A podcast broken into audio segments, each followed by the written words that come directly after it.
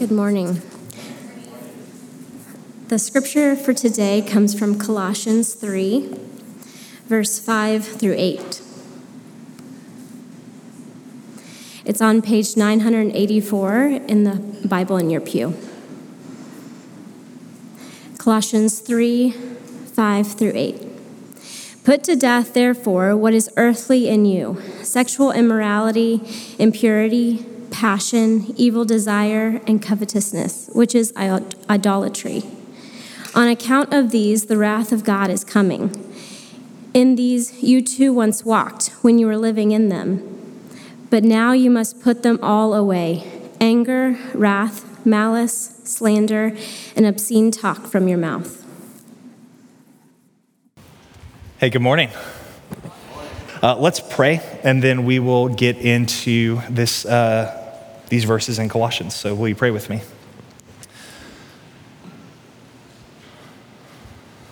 Father, thank you that you are faithful. Thank you that you are good. Thank you that we can come to you as a father who loves us, who wants to be with us, who has paid the price for our sin and forgiven us completely and welcomes us unashamed into your presence. God, you've done, you've done all the work. So, will you give us faith to believe that you are who you say you are? And will you help us to live as your children in this place? Uh, God, God, we love you. And we're thankful that you love us even more, that you are faithful when we are faithless. So, God, I pray that you would open our hearts, will you open our ears, and will you help us to receive your word today? I pray this in the name of Jesus. Amen.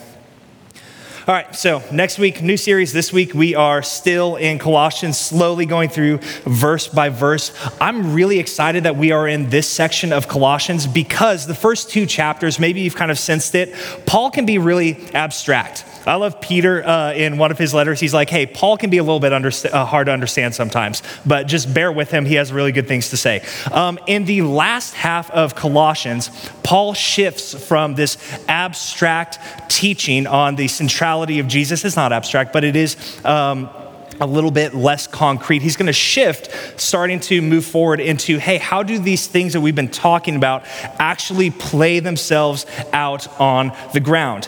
If the gospel of Jesus is true and Jesus Christ really has defeated sin, death, and darkness, what does that do to the way that we live together? And in a way, that's the question that we've been trying to answer in every single one of our sermons uh, out of Colossians. But what does the reality of who God is in Jesus Christ and what he has done have to do with the way that we live our lives right here and right now.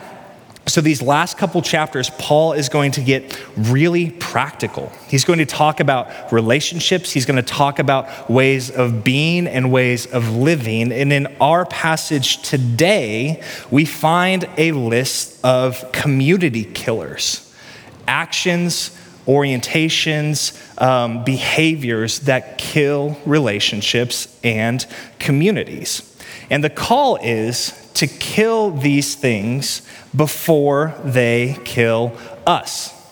Or maybe that's a bad way of saying it. Uh, I actually think that is a bad way of saying it. A better way of saying that is do not let what is already dead kill you living dead to sin and alive to God is the real path to freedom, flourishing, and meaning in the world. And because Jesus has already destroyed the power of sin, we must kill sin in our own lives and in our own community.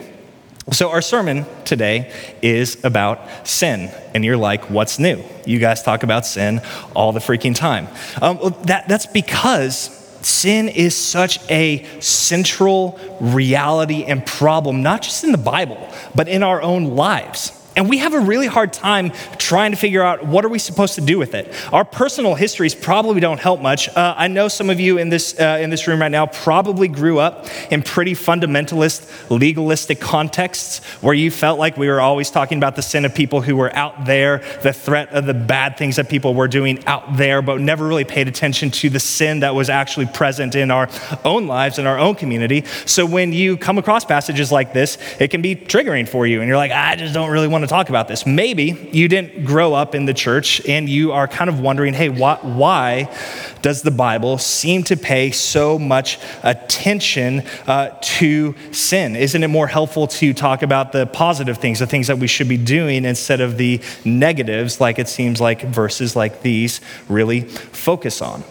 The reason that the Bible talks about sin so much, and the reason that we try to talk about sin so much, is because it is a destructive power that is at work in all of us.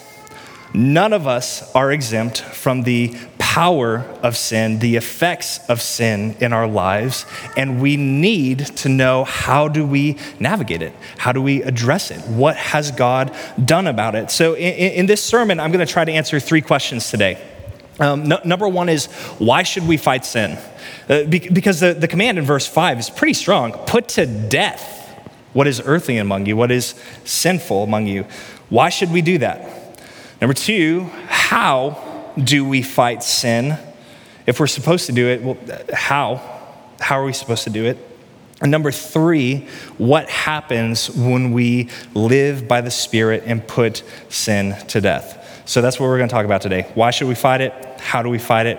What happens when we fight it? And I think it's really important when we come to this passage to remember and see the entire flow of the book. So let me give you a little bit of recap or context if this is your first time with us or if you just need a refresher. My old teacher, Kevin Vanhoozer, said that knowing God, the gospel of God, what God has done in Christ, and all things in relation to God and the gospel is to know reality. So, our job as disciples of Jesus is to align ourselves with what is actually real.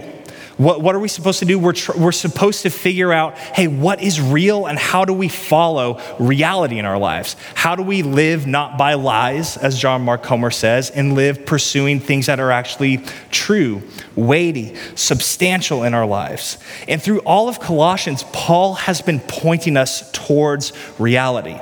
He's saying, hey, the, you, you, you, you've forgotten. This is what is most real. See Jesus lifted up. See Him as the ultimate fulfillment of all of God's promises. See Him as reigning supreme in absolutely everything in life. And the problem was that these teachers had come into the community and were subtly distorting truth and leading people away from reality.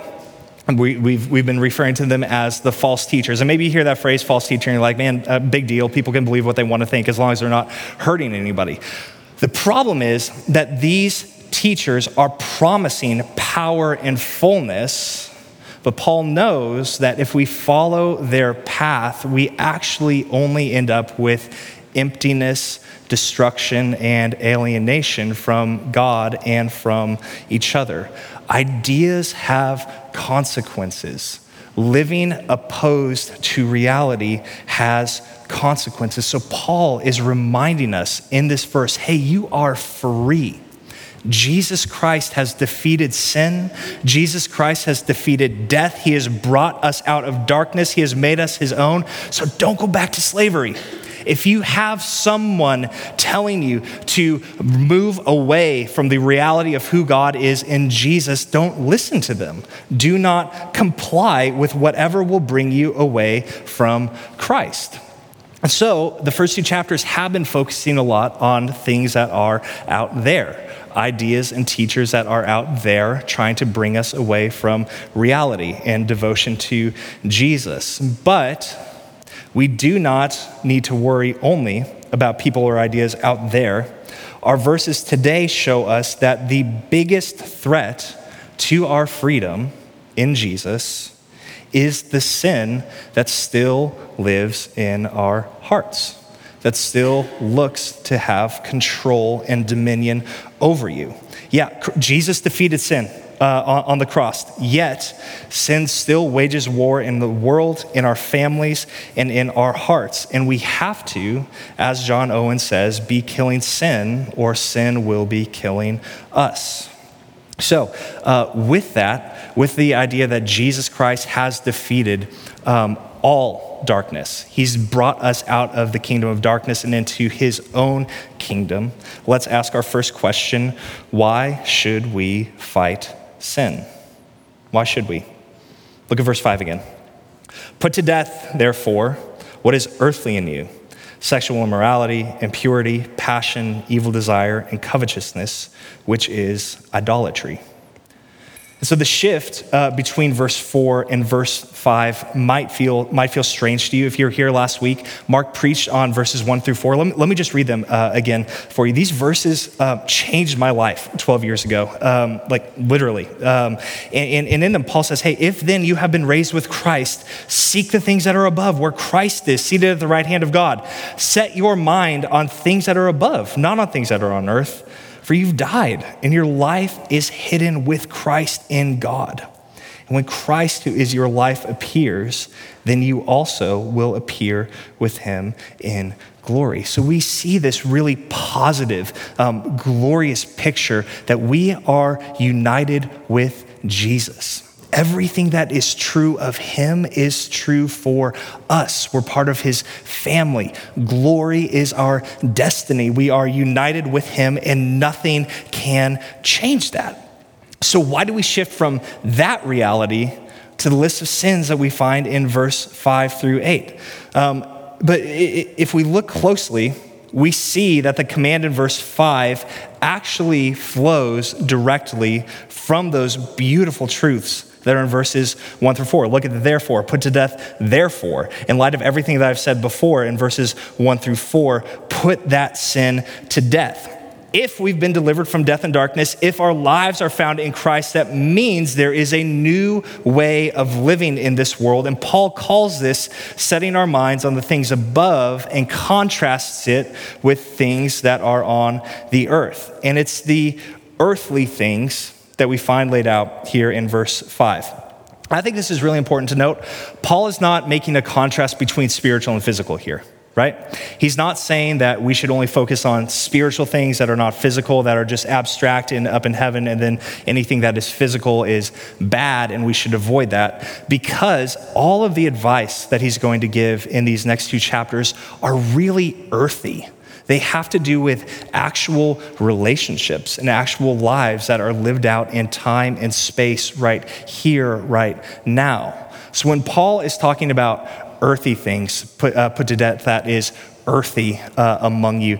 Don't think our physical life right here, everything right here is bad. He's talking about allegiance. Where is your allegiance? Is your allegiance to the kingdom of God, the kingdom that Jesus Christ is bringing here on this earth right now? Or is your allegiance directed towards anything other than God? Uh, your life, yourself, your friendship circles. Um, and, and um, he's, he's, he's going to say that if we focus our allegiance only on the things that are in front of us right here, right now, ultimately it's going to destroy us. So there are two sin lists right here. They're parallel. Each one has five different sins. The first list is sexual immorality, impurity, passion, evil desire, covetousness. You can think greed or envy. And the second list is anger, wrath, malice, slander, obscene talk. And what's fascinating about these lists is that these 10 sins are the sins that ancient Jewish people and the early church would condemn pagans for committing. Oh, those pagans out there are just the people who are sexually immoral. They live by their wrath. They are greedy all the time. They're led astray by all of their competing passions and desires. But Paul isn't going to say, hey, don't assume that those things are just problems out there. Those passions are living inside of all of us. They're waging war against all of us right here in this heart and in this room. So be on guard. Each and every one of us has to be aware that these are not just problems for those people out there. This is a word to us. This is a warning for us. So let's take a little minute, uh, a minute to just look a little bit more in depth at these sins and how they are lived out. Um, the, the first list in verse 5 mainly has to do with sexual sin and envy. Uh, so, sexual immorality uh, in this context is any kind of sexual act that is outside a covenantal context of marriage. The Greek word here is the word where we get uh, the word pornography, impurity, passion, evil desire all point to a kind of unrepressed sexual appetite that values satisfying itself above anything else. It's entirely self directed and self focused, trying to find some sort of fulfillment or pleasure in whatever kind of action we can find. And in Paul's day, this is a direct attack and condemnation on the typical Greco Roman sex, sex ethic that is at work in the world in that co- in society and in that context, um, it privileged the ability and power of men to find sexual gratif- gratification wherever they could find it. So, whatever you needed to do to whoever needed to, you to do it to, you should do it because that's a good thing. And what matters is that you satisfy and fulfill your passions, otherwise, you're going to go crazy in the world. And so, what this meant that was that men would typically end up oppressing people, women who were less powerful than them. Really, the only rule at play was you should not sleep with another man's wife. Why? Well, because that would dishonor and shame the other man, and you don't want to do that. So Paul is saying, hey, that way of being, that way of thinking about other people, that way of using other people belongs to darkness. And it has no place in the kingdom of light that Jesus Christ is bringing. So Paul says, no more. Be done with it. Put that way of being, thinking, and acting to death and live like you are actually sons and daughters in the kingdom of God. And so, if that's back then, I think we have to wrestle with okay, what does that mean with us today?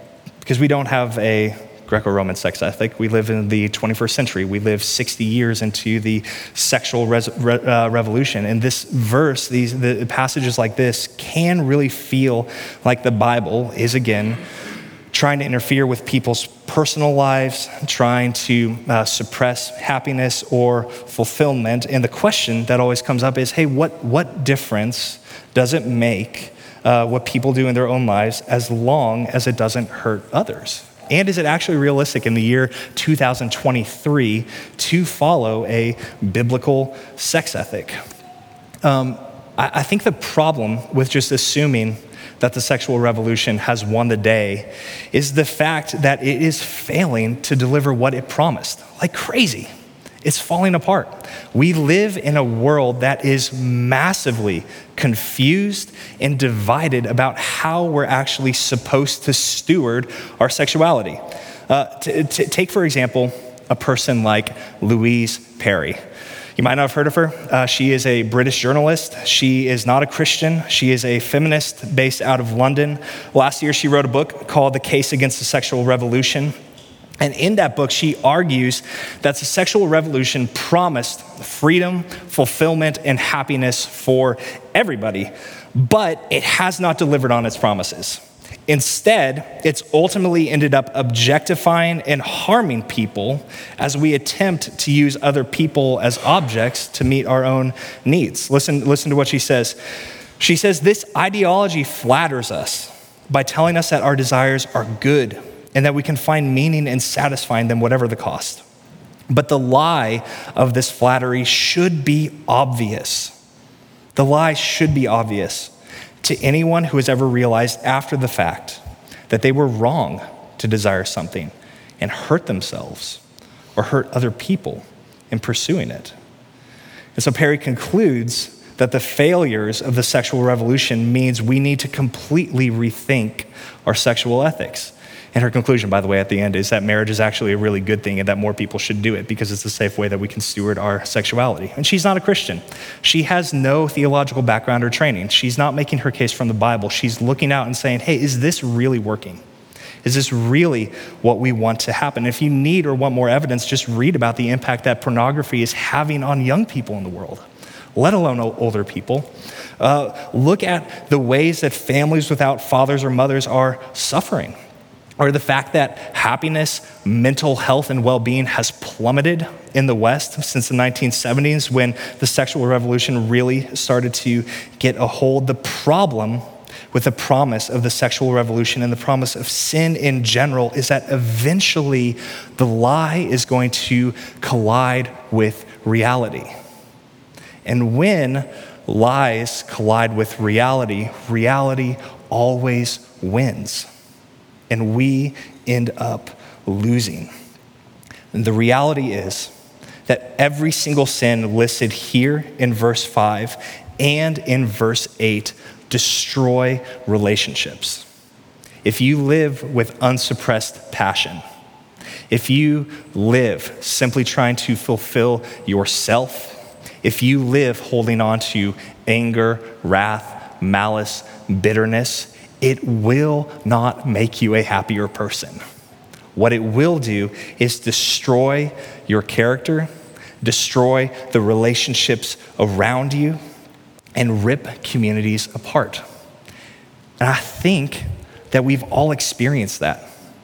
We've all experienced in the last few years what unrestrained sin, anger, envy can do in relationships. It destroys it. So, Paul, when he's giving these warnings, these commands, hey, put sin to death. Do not give these kind of actions and behaviors power. It's not because he's trying to suppress freedom. It's not because he's trying to kill well being, human flourishing. It's just the opposite. He's wanting to uh, open the door for freedom for all of us. He's saying, hey, these things cannot give you what they promise. Only Christ can do that. And Christ has brought his kingdom into the world, aligned us with it, brought us into his family. So, why in the world would we still live in that way, in that old way of being? Do, do you see how sin rips apart communities and hurts people? Why should we fight sin? We should fight sin because sin destroys us, it hardens us. It comes promising life and happiness and then only delivers death and emptiness. And God hates it. God hates it. Like it's easy, it's really easy for me to get up here and talk about how destructive sin is. Like I've seen it. Like, uh, you know, I, I, read the news. You guys, you guys see, see it also.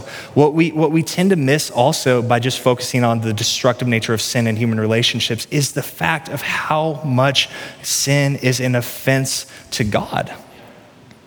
God hates it when sin rips apart his world.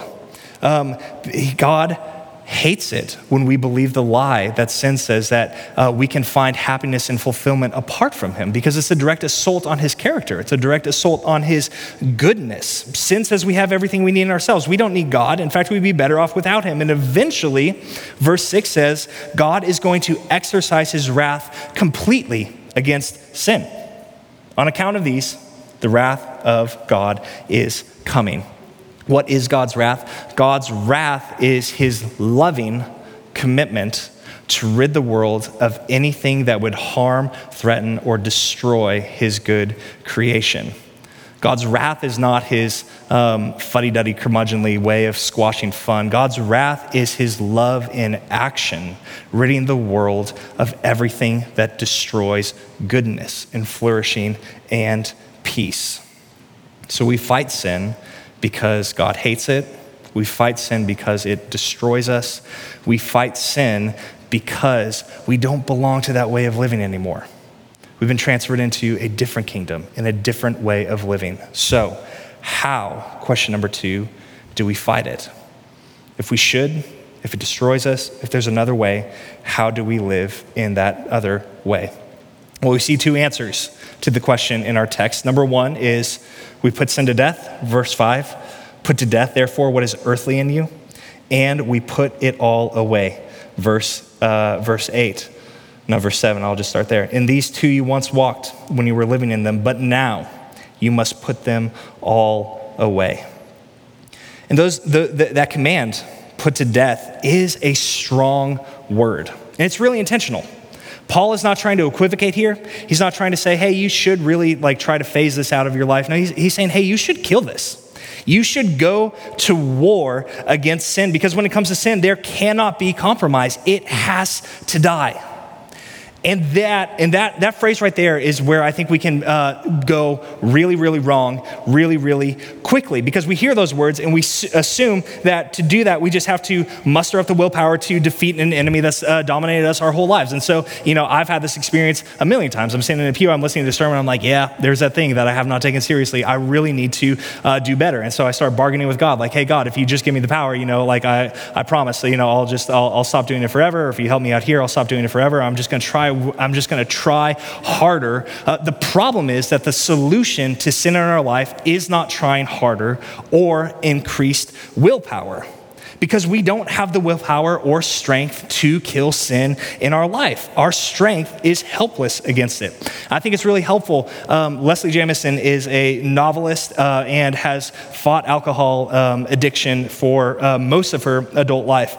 And in, in, in one of her books, she's talking about uh, the way that her willpower was completely useless in trying to fight uh, the addiction that she was struggling with. Uh, l- listen to what she says about it. She said, My willpower was a fine tuned machine, fierce and humming. It had done plenty of things. It had gotten me straight A's, gotten my papers written, gotten me through cross country training runs.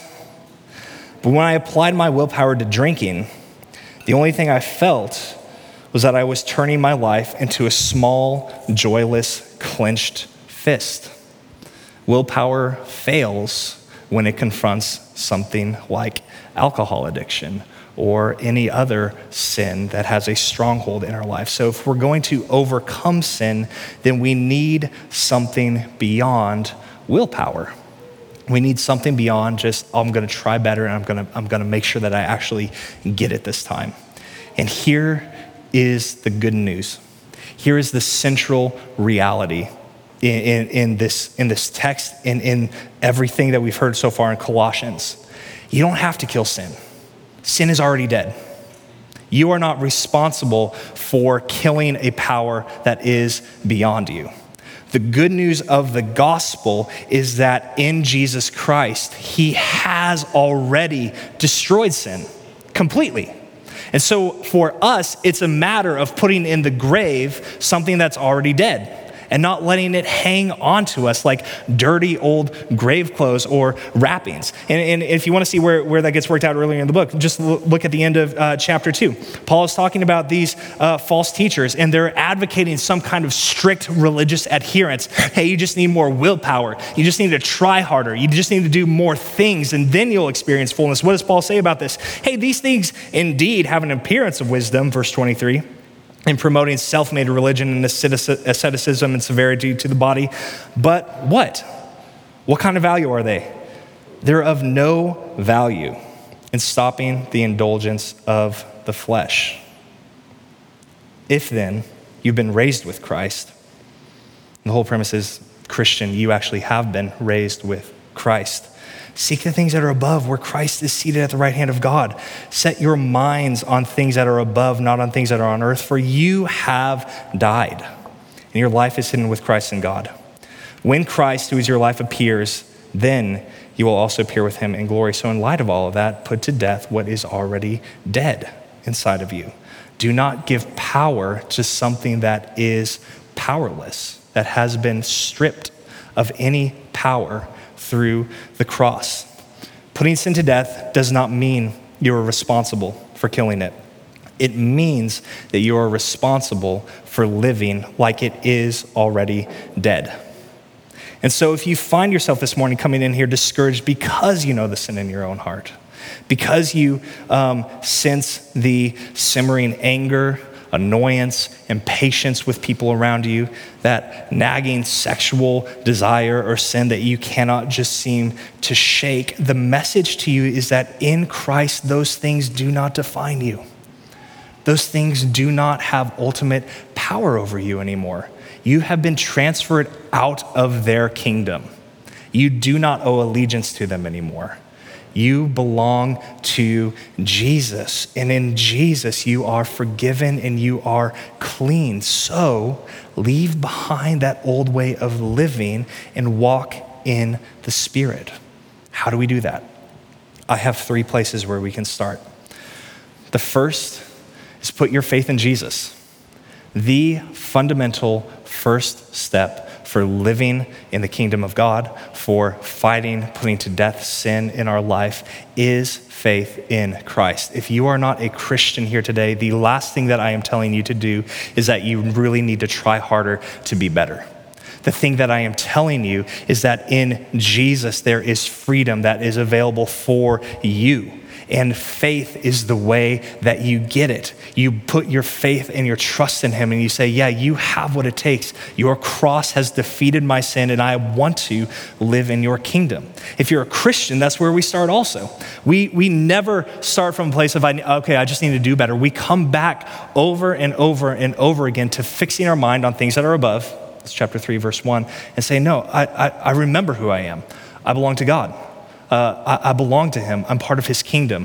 Through Jesus, my sin is defeated. It does not control me or define me anymore. And there is a new way of living. Uh, this, this, the command that we see that Mark talked about last, last week in, in verse 2 set your mind on things that are above is a mental act of exercising faith every single day. So every single day, we wake up not assuming I need to try better and do harder today. Every single day, we wake up and say, Today I am accepted, I am forgiven, I belong in the kingdom of God, I am a child of God, and I'm gonna live like that is true. So that's step one put your faith in Jesus every single day. Step two, live by the Spirit. Paul in Galatians will talk all, all about this. Hey, we, we don't overcome sin in the flesh just by trying harder. We do it by living in step with the Spirit. And remember in verse 5 uh, that Paul ultimately says that sin is idolatry, right? That's, that's right at the end. Put to death uh, what's earthly in you, all those sins in verse 5, which is idolatry, w- which means that ultimately sin is a matter of misdirected worship. So, how do you overcome misdirected worship in your life? You pursue proper worship you pursue proper orientation, which, which means that when you come here today and when you sing the songs that are on the screen, when you um, pray the prayers that are underlined, it's actually actively going to war against sin in your life because what we're doing is trying to turn away from idolatry, which is worshiping anything other than God, giving it ultimate worth, um, ascribing allegiance to it, and turning our attention and our affection towards the true God, pursuing true worship. If sin is a matter of distorted worship, then we combat it with true worship. We align ourselves with the glory of God. We fix our gaze on Him, and we set our minds to the fact that we belong to Him. So we put our faith in Jesus, we live by the Spirit, we pursue true worship. And then, number three, we go to war against the remaining shadows of sin in our lives. Sin is a defeated power, it is dead, and yet the remnants of it, the traces of it, the shadow of it is still active in, the, in our hearts and in the world, which means we need to constantly be repenting, be turning back to God, be remembering that grace is stronger than sin, that Jesus has overcome all of our failure, all of our sin on the cross, and then we know ourselves. We know where we're weak we confess our sins to God and to those who are close to us. We bring them into the light. And here, here, here's, here's what I would love. Here's what I would love. I would love it if we were a church that was not shocked when people confess their sins, right? Because I, I, think one of our biggest fears is like, hey, if I actually bring that out into the light, like, are people just gonna be like, ah, I can't believe that they did that? Right? We're afraid. We're afraid of how people are going to react. One of the most helpful things that I ever heard from a pastor was hey, I'm never shocked when someone confesses sin to me. I am never shocked. And I trust that the grace of God is good enough to cover that. So, what if we were a people whose relationships were defined by that? That we're not shocked when we discover sin or darkness in the heart of another person? Like, why would we be shocked? That same sin is inside of us. Maybe it looks a little bit different, but that same sin is inside of us. So, we don't meet sin with shock or disgust. We actually meet it with grace and trust that the grace of Jesus is good enough to cover that and to change people. So um, we act like we actually are forgiven, freed, dead to sin and alive to God. So maybe you need to have the conversation that you've been afraid of having with that person for a long time. Maybe you need to let go of anger. Maybe you need to forgive. Maybe you need to ask for forgiveness from another person. Maybe you need to sign up and go to our Men of Integrity group that meets uh, every single week to try to combat and battle sexual sin in our lives. You can find out more information on that on the website, or you can talk to me or Owen Johnson about it. We would love to tell you more about it. We can take practical steps in combating the power of sin in our lives.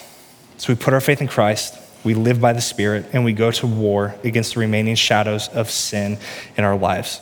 Worship is the way to freedom. And as we fix our eyes on Jesus and walk in his ways, we begin to see slowly sin's power fade in our lives. So, last question What happens when we live like we are dead to sin and alive to God. I want to answer this in two different ways.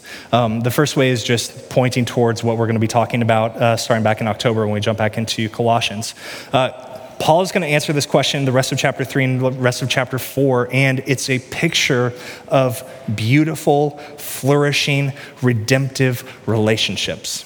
The peace and goodness of Jesus begins to reign as the chaos and destruction of sin fades. So when we put sin to death, we experience more of the goodness of God uh, in our own lives, in our own communities. We become more fully who we are already in Christ. So we're going to be spending um, a lot of time this fall talking about that. Let me tell you a little bit about what happened to me when I realized the power of this passage for the first time. And I, have told, I think I've told this story before. I've, I've, mentioned, I've mentioned at the beginning of the sermon, this, this chapter changed my life. Uh, 12 years ago, I moved to Chicago from Kansas City to go to seminary, and I was young, arrogant, insecure, petty, trying to prove myself, prove my place, um, and I had no idea who I was. No idea who I was. Uh, and so I, I, I, walked into seminary um, and I like struggled.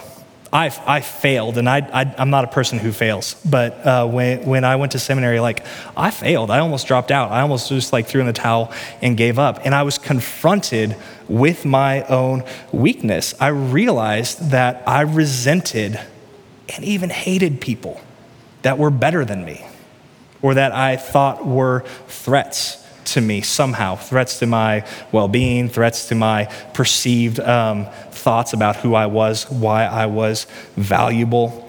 I was completely uh, torn, torn apart by trying to wrestle with um, sexual sin, desire inside of my life. And when I read these verses, like God met me. And I realized reading the first four verses that, oh, I, I know who I am now. Who is Andrew Brantley? Andrew Brantley is a child of God. Andrew Brantley belongs to Jesus. Andrew Brantley has died to the power of sin in my life, and I do not need to walk or live with it anymore. So instead of holding grudges against people who I thought had wronged me, you know, I mean, they didn't, they didn't do anything. I was just, I was just holding grudges. I was like, oh, I don't, I don't have to hold, I don't have to do that anymore. I don't have to resent them. I, I, I can forgive them and I can actually live in relationship with them. Uh, I, I, don't have to uh, hate people who are better than me. Like, I can appreciate the gifting that God has given in their lives and trust that, oh, I'm, I'm actually secure in who I am because God loves me and Jesus loves me. I realize I don't have to uh, use people to try to get something out of them. I can actually see them as someone who is created in God's image and honor them and love them and serve them, not for what they can give to me, but because God loves them and God loves me. So like let's let's let's love each other the way that God loves us. And like, I mean, don't hear that and be like, I'm so perfect and awesome right now. Like all of those things, um, I still have to fight resentment. I still have to fight anger. I still have to um, destroy grudges that try to lodge themselves into my heart. But I experienced a kind of freedom that Paul is talking about here when I stopped living like um, these things had actual real power over me and started to walk by the Spirit and focus my attention not on the other people around me, but primarily on who God is and what He's done in my life. And friends, I think the same can happen for you. Like, if Jesus can change my life, turn my life around, if these words are true, if sin actually is dead, if there is a new way of living, then you can walk in it. And so I would say, do that. Receive the good news of the gospel today and walk in the power of the Spirit. It is a better way. It's a better way. Living dead to sin and alive to God is the path of flourishing and freedom in our lives, in our church, and in our world. And so, as we come to the table this week, we look at the broken body of Jesus and his shed blood, and we remember oh, in his death, sin died. In his death, I died. I'm forgiven. I have been raised with Christ. His Spirit lives inside of me. It strengthens us. It reminds us of who we really are, and who we are is children of God by grace. And if you believe that, you're a Christian, come to this table. Take Jesus. If you're not a Christian, take Jesus. Don't come and take communion. Um, don't try to make a commitment to be better. Ask God to make you new. Ask Him to give you faith. Ask Him to reveal Himself to you and follow Him. Take hold of Him. And then after you've done that, come and take communion. If you are someone in here who finds themselves um, struggling, whether that is with fighting sin, whether that is with uh, pain or disappointment or some, anything in your life, we would love to pray with you. We'll have uh, ministers underneath these, uh, this window right over here to my left, your right, who would love to pray for you and love to ask God to give you more of His grace and to remind you of who you really are in Him and, conform, and, and ask God to bring us back to reality. Um, so let's finish this service participating in true worship, directing our affection to the true God who is here with us. The way that we take communion uh, here at Redeemer is we are going to have three stations down in the front on the floor. We will have uh, two right here in front of me that are uh, a loaf of bread and wine and juice. The juice is in the glass and the wine is in the stoneware. Uh, when you come forward, you will just tear off a piece of the bread, dip it in whichever cup, uh, and uh, you can eat it right there and then go back to your seat. We'll also have a single serve gluten free station, which is right over here to my left, your right. there are two cups. the top one is juice, and the bottom one is a gluten free wafer if you would like to uh, participate in communion that way. Communion is open to all who claim the name of Jesus. Uh, so come to the table and remember God's grace. Uh, let's pray, and then the band will uh, come back up and lead us in worship. Uh, so, Father, thank you. Thank you for your goodness to us. Thank you that in Christ you have defeated sin.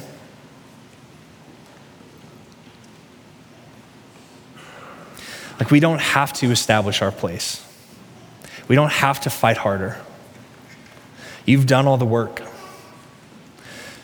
You've brought us in to your kingdom. You've forgiven our sin. So, will you help us to live like that's true? Will you help us to live like we actually belong in your kingdom and actually have died to the old reign of sin and darkness in the world? And God, we, we, we do need your grace. We need your grace right now uh, because uh, even though sin is dead, like we're still feeling its effects. We're still all fighting with it, wrestling with it. And so, will, will you come to us? Will you give us mercy? Will you be merciful to us? Will you help us to be the kind of community and church that takes sin seriously and also takes your grace and forgiveness and mercy um, really, really seriously? Will you help us to forgive each other? Will you help us to let go of anger? Will you help us to let go of idolatry? And will you help us to worship you truly? God, align us with your reality. We're here. We want to follow you. We want to know you. And we need your help. So, Spirit of God, come meet us. I pray all this in Jesus' name. Amen. Come when you're ready.